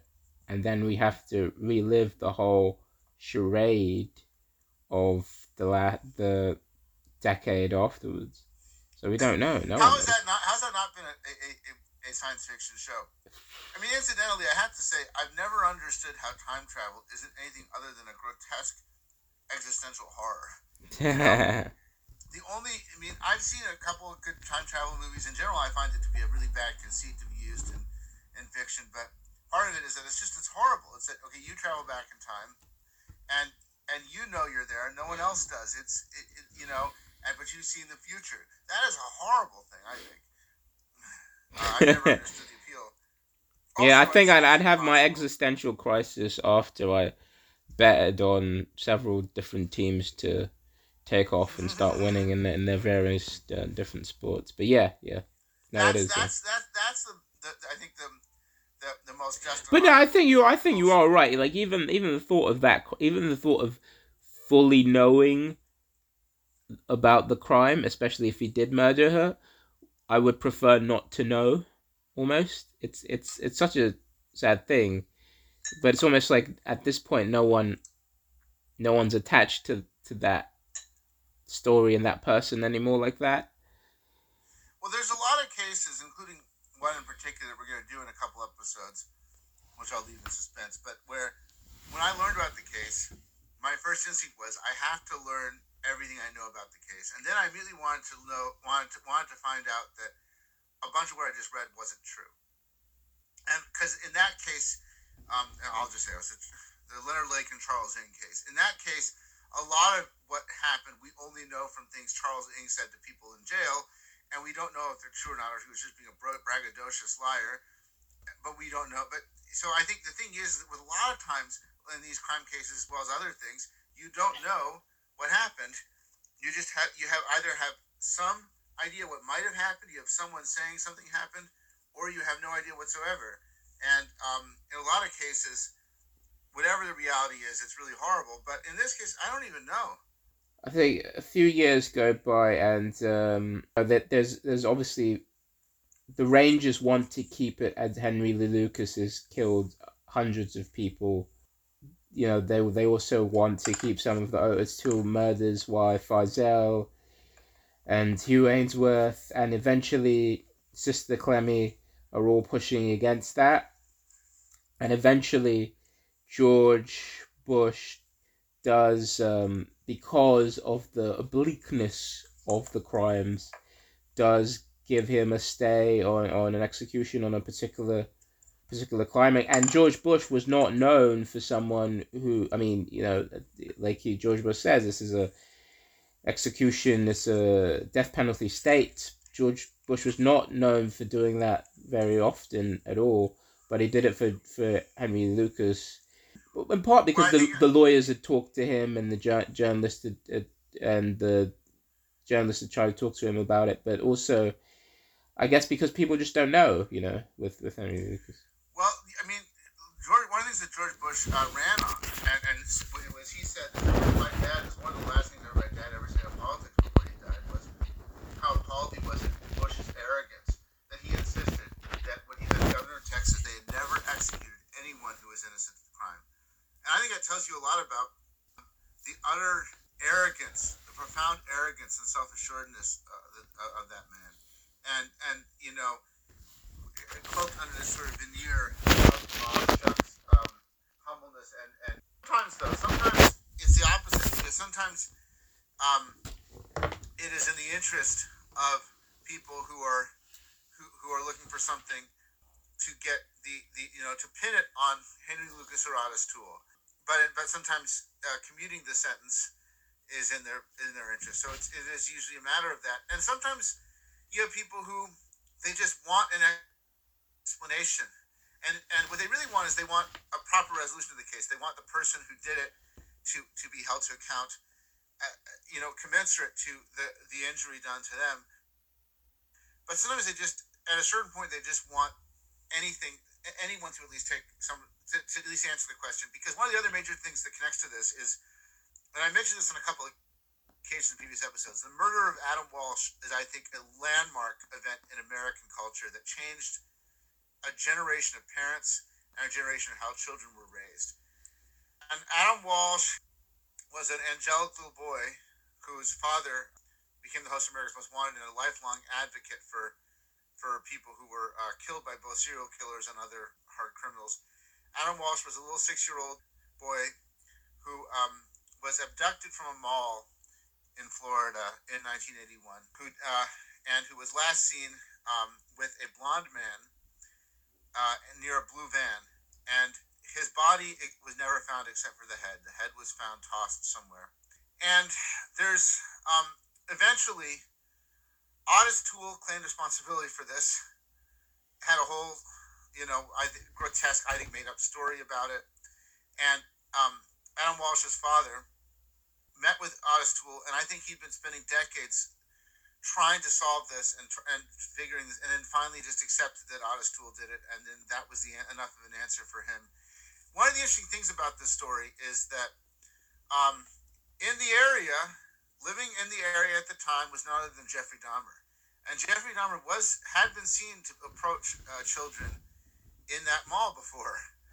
And a blonde man was last seen with, with, with Adam Walsh. So I think there's a better reason to think that it's possibly Jeffrey Dahmer, except that Jeffrey Dahmer has never been known to molest or kill small children. Uh, none of his uh, known victims, that was not the, the, case. I think more likely it's just some other blonde man in the area. But it was the classic nightmare scenario where you had a kid who was with their mom. The mom just looks away for like 30 seconds and the kid is gone. And I think that you have other cases at the time. You had a kid in in the year I was born in uh, San Francisco, a few years after Adam Walsh and um, and and I think that, that this sort of like these other things, like the satanic panic, it diffuses into the collective psyche in a kind of a little, you know, this this sort of psychic contagion in the unconscious. And starting with people who were kids in the 80s and 90s, you have a much more protective, might we might say overprotective, child rearing style than compared to the more uh, laid back style of parenting in previous de- decades before that. And and so, but the, the thing was is that um, Adam Walsh's dad, I think, was just so overcome with rage and and, and, and grief. And, and at a certain point, I think he just wanted an answer, and Ottis Toole gave him that. And he'll never get another one. So, you know, you can't say that. I mean, I don't buy it, but they, they did clear a they, didn't just clear the books for the cops. In some cases, they they cleared the books for the families, but in also in other cases, there were particular people who were not found or were not investigated because Jim Boutwell and other law enforcement people decided they were just going to uh, get uh, get another gold star next to their name and use Henry Lucas and Ottis Toole to clear their books. And um, and and and, and in at least one case, as was shown in the in the Confession Killer documentary, Rita Salazar uh, was one of the many uh, uh, women who claimed it was claimed had, been murdered by Henry Lucas, and it turned out that many um, years later, decades later, uh, that that um, another man, uh, it turned out was that what, had always been the, the, the murderer of Rita Salazar, and he confessed but that wasn't until uh, the family, as has been the case in a lot of other cases, realized that this whole thing had been cooked up by the Texas Rangers and police departments, and they demanded an actual reckoning with what happened uh, to their loved one. And in that case, that was done. But in a lot of these cases, there's never been any resolution at all. Yeah, and, and some families um, didn't believe that Henry Lucas killed uh, their their daughter, but the Rita Salazar family did believe it, and uh, once um, George W. Bush was thinking about um, stopping Henry Lucas's uh, uh, ex- execution, they they petitioned and protested against um, George W. Bush during this day, but eventually. You know the the killer of Rita Salazar and potentially Kevin Kay was revealed to be a completely different uh, individual. Yeah, I mean, well, uh, it's it's. I mean, it, losing losing a loved one uh, in the way in this manner is so catastrophic that it's psychologically necessary for the family members to buy at least uh, to buy the to buy the explanation that's offered if they can because at least it, it channels some of their grief and hatred away from themselves, and at the very least, you have at least some explanation for it, and and there can be some level of retribution that's, exa- that's exacted by the law for them, and some explanation because often what people say, in fact, very consistently what people say, is that it's is that not knowing or not having an explanation or not having a you know a, a satisfactory narrative for this is the hardest thing because there are sometimes there are parents of a child where something horrible has happened to them and they and and they don't tell them what happened, but they need to know. It actually, it actually help. Even if it's the answer is horrible, it helps. At least it helps them to at least get the resolution. The same thing with who is responsible for it. So they would have, if it was Henry Lee Lucas, you know, particularly because he and Ottis Toole were such a, a kind of a believable um, uh, picture of what people thought a serial killer was from drive-through movies, uh, drive-in movies. Um, but the thing is, is that um, it, it, they trusted the law enforcement initially because that's the job of law enforcement is it, you know?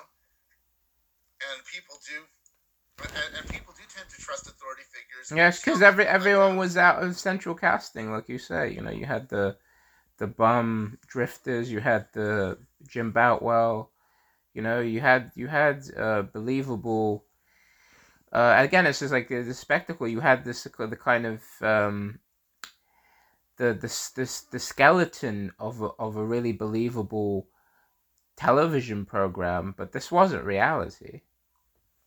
No, it was all part of, of the you know what I think is basically a, a tall tale in America. This this, this sort of this, this sprawling story of, that that that people believe because it's a good story, and people and, and I think that people also tell these stories because they're kind of enjoyable to tell. Now, in this case, it's not enjoyable anyway relating to the Salazar's family, but or the other victims' families. But it is it is of a piece with these kind of stories of the period and of this whole trajectory um, in in in, uh, in this in, in this in this period of, of American culture and um, and, I, I know, think nothing un- underlines it better. I mean, it's it's such a sad story, in so many ways, but nothing underlines it better than Jim Boutwell and Henry Lucas standing under the uh, the psychology of Henry Lucas uh, certificate. You know, like this, it really is. You know, the medium. Is that real? Is that, is, is that, is that, is that is there proper accreditation for the Henry School of Psychology? I mean, have they, is there a board that has certified him? Like but it really is. You know, the it goes back to Marshall McLuhan's the the medium is the message. The medium is television, and here are the two, uh, you know, two of the central cast of, of, of the television, and, and and it's just it. All it is is the all it is is showbiz. All it is is the medium. It's it isn't really it isn't really real. And and in and in some ways, it's it's there to help you feel better about things. There for the families to cover up things. You know, they they don't necessarily need to do the work to really do the thinking and uh, I feel like in this period, Americans had, had really stopped thinking. They they they loved Ronald Reagan after the you know the the obliqueness uh, and difficulties of the 1970s. You know that that that and how they felt about the nation wasn't the same anymore. Now it's the 1980s. And you have Ronald Reagan. He's saying that Vietnam, you know, was a was a good and honest struggle, and people want to watch movies like Deer Hunter, which you know um, hagiographies for the for the for the um, POWs who went over there, and and they want to believe in these kinds of serial killers who you know completely remove all the nuance and all the all the personalities all the everyday evil that happens in, in, in society and just makes it a force of nature and they have jim boutwell there as well you know to, to be the to the paternalistic father figure, uh, just like Reagan. Yeah, I think all this comes out of the the lack of resolution, and there was a lack of resolution for the families involved, and for Adam Walsh's family, and there was a lack of resolution regarding the Vietnam War, which we talked a bit about in, in the Richard Ramirez episode, which has been covered a lot, like the Ken Burns documentary. This whole period, all the stuff that happened in the 70s and Reagan was essentially selling a a um, I think a uh, willfully delusional picture of this country, uh, but just a little bit by some by an economic recovery, which was I think largely, at least in terms of the in, in terms of the financial sector, by cocaine in South America. But you have uh, uh it is very much fitting. It was a cocaine fueled era that uh, an era fueled of sort of um, fanciful optimism that was necessary. People needed after all this discord chaos in the 1970s and, and all the stuff that happened in, the 60s, there, there, there was it, it, served a function. And the thing is, is that whenever you have these periods where people reach their limit of their ability to tolerate fear, or to tolerate uncertainty, to tolerate a discord, anyone who can come in and fix it is believed. And I think right now what we're dealing with is is that you know we're in I think a little bit of a thing after the pandemic where you know we, we experienced a little bit of that, or at least people who lived in particular places experienced a, a, a lot of that that sense of this invisible monster that you couldn't that was contagious that you couldn't protect from and, and, and people were just looking for someone to blame and they're looking for narratives that explain it all and there, there always is a risk in that sort of situation. And they, yeah, um, and, and they're looking for paternalistic hero figures. You know, they ch- they Fauci they they turned um they turned uh, Cuomo uh, in New York into you know a bit of a of a sexy hero as well. You know, it's just yeah. Until he made a few staffers uncomfortable. Yeah. hundreds of thousands, a lot like tens of thousands of people to die in their own filth in, in these old, old folks' homes in the middle of the pandemic. That's why he should have been gotten rid of, not because a bunch of upper class staffers had a bad day. You know, it's just it, it, it, it is it is it is it is interesting though because this when people have you know when you when you have a child who is terrified let's say a child gets injured and they're terrified instinctively the first thing a parent will do other than maybe stop a bleeding artery or something like that will is, is comfort the child and provide something that ameliorates it. We understand that nothing is more of this empty void than fear and anxiety. It's just it never there's never no end to it particularly if you have uh, brain problems like me. I mean the thing about it is is is that uh, when you people have a limit and and and also people will take when they're under duress from this uncertainty and insecurity and discord in the society and fear over crime or fear over the serial killer or over predation or anything else someone who comes in and promises that they're fixing the problem they're they're providing order and stability they're going to provide an end to the fear and replace that with good feelings for that.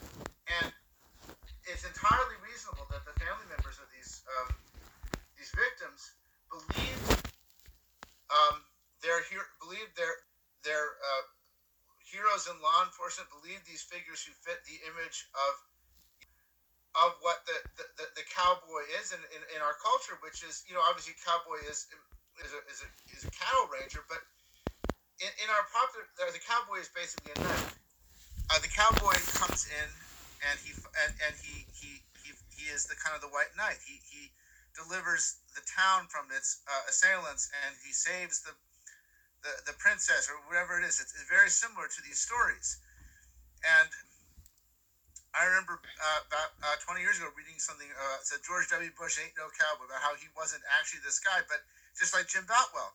But Jim Boutwell sold himself as a white knight and actually he was he was exploiting the situation as were the Texas Rangers. But you can understand the Texas Rangers have this uh, very characteristic belt buckle and hats, and they have this image, the Texas image, that's essentially like a knight. It's a, it's an august body that you you get to wear that because you are a member of the Texas Rangers. But they're no more the Texas Rangers than than the, than uh, than George W. Bush was for buying the Texas Rangers baseball team, which he mishandled, of course. but you know, that's always the thing that George Bush is a Yaley from Connecticut. He's not really from Texas. You know? Well, yeah, that's true, but we also have very much it's it's it's it's uh, essential to the American character the idea that you can reinvent yourself. You can go somewhere else and be something that you were maybe were not born to be. We don't have to the manner we don't have to the manner born in our. Well, as, as, as a downward mobility uh, dream of. Uh of well, yes, the American it, experience. Right. Well, you know what was that George Carlin line? You know, the thing. You know, to have the American dream, you have to, by definition, have to be asleep. You know, you know to be dreaming because there it is. that's always that's always the situation. Is there's always a little bit of truth to the American thing because I think one of the great stories in American uh, culture and history is the Donner Party. People know the Donner Party as this group of got lost in the Sierra Nevadas and resorted to cannibalism, and all that is true. But there are two other things with the Donner Party that are interesting. The first is that they ended up in the wilderness, lost in the wilderness by themselves, uh, in the uh, in the middle of nowhere in the Sierra Nevada mountains, because they were sold bad directions uh, which is very common that you'd buy directions off of people to get to the Pacific Ocean, and there were all these con men telling people bad directions to nowhere, and that happened to them. But one of the other things that happened was a bunch of members of the Donner Party, through the pure American gumption and loyalty and courage. Sorry, my thing fell off. Uh, through, through pure, uh, through all that stuff, they made it without directions, without a winter coat, without proper footwear. A handful of members of the Donner Party made it across the Sierra Nevadas to the Pacific Ocean. And by that time, everyone they left behind had died. So that was, but I mean, there is a side of it. Americans do what people tell them. You're foolish and stupid to even attempt. And sometimes we do it. Because a few times we do it, everyone else believes they could be the ones who can do it. And you can have George W. Bush, who sold himself as this Texas cowboy, and Ronald Reagan, who sold himself as Knute Rockne, All American, as this great, this great, you know, he was just guy from Missouri. From you know, he was a, as you once described, Ronald Reagan was a California crystals guy. You know, he was you know, all it was just you know it's it's it's BS. But the thing is, is that there is always a little bit of truth to it.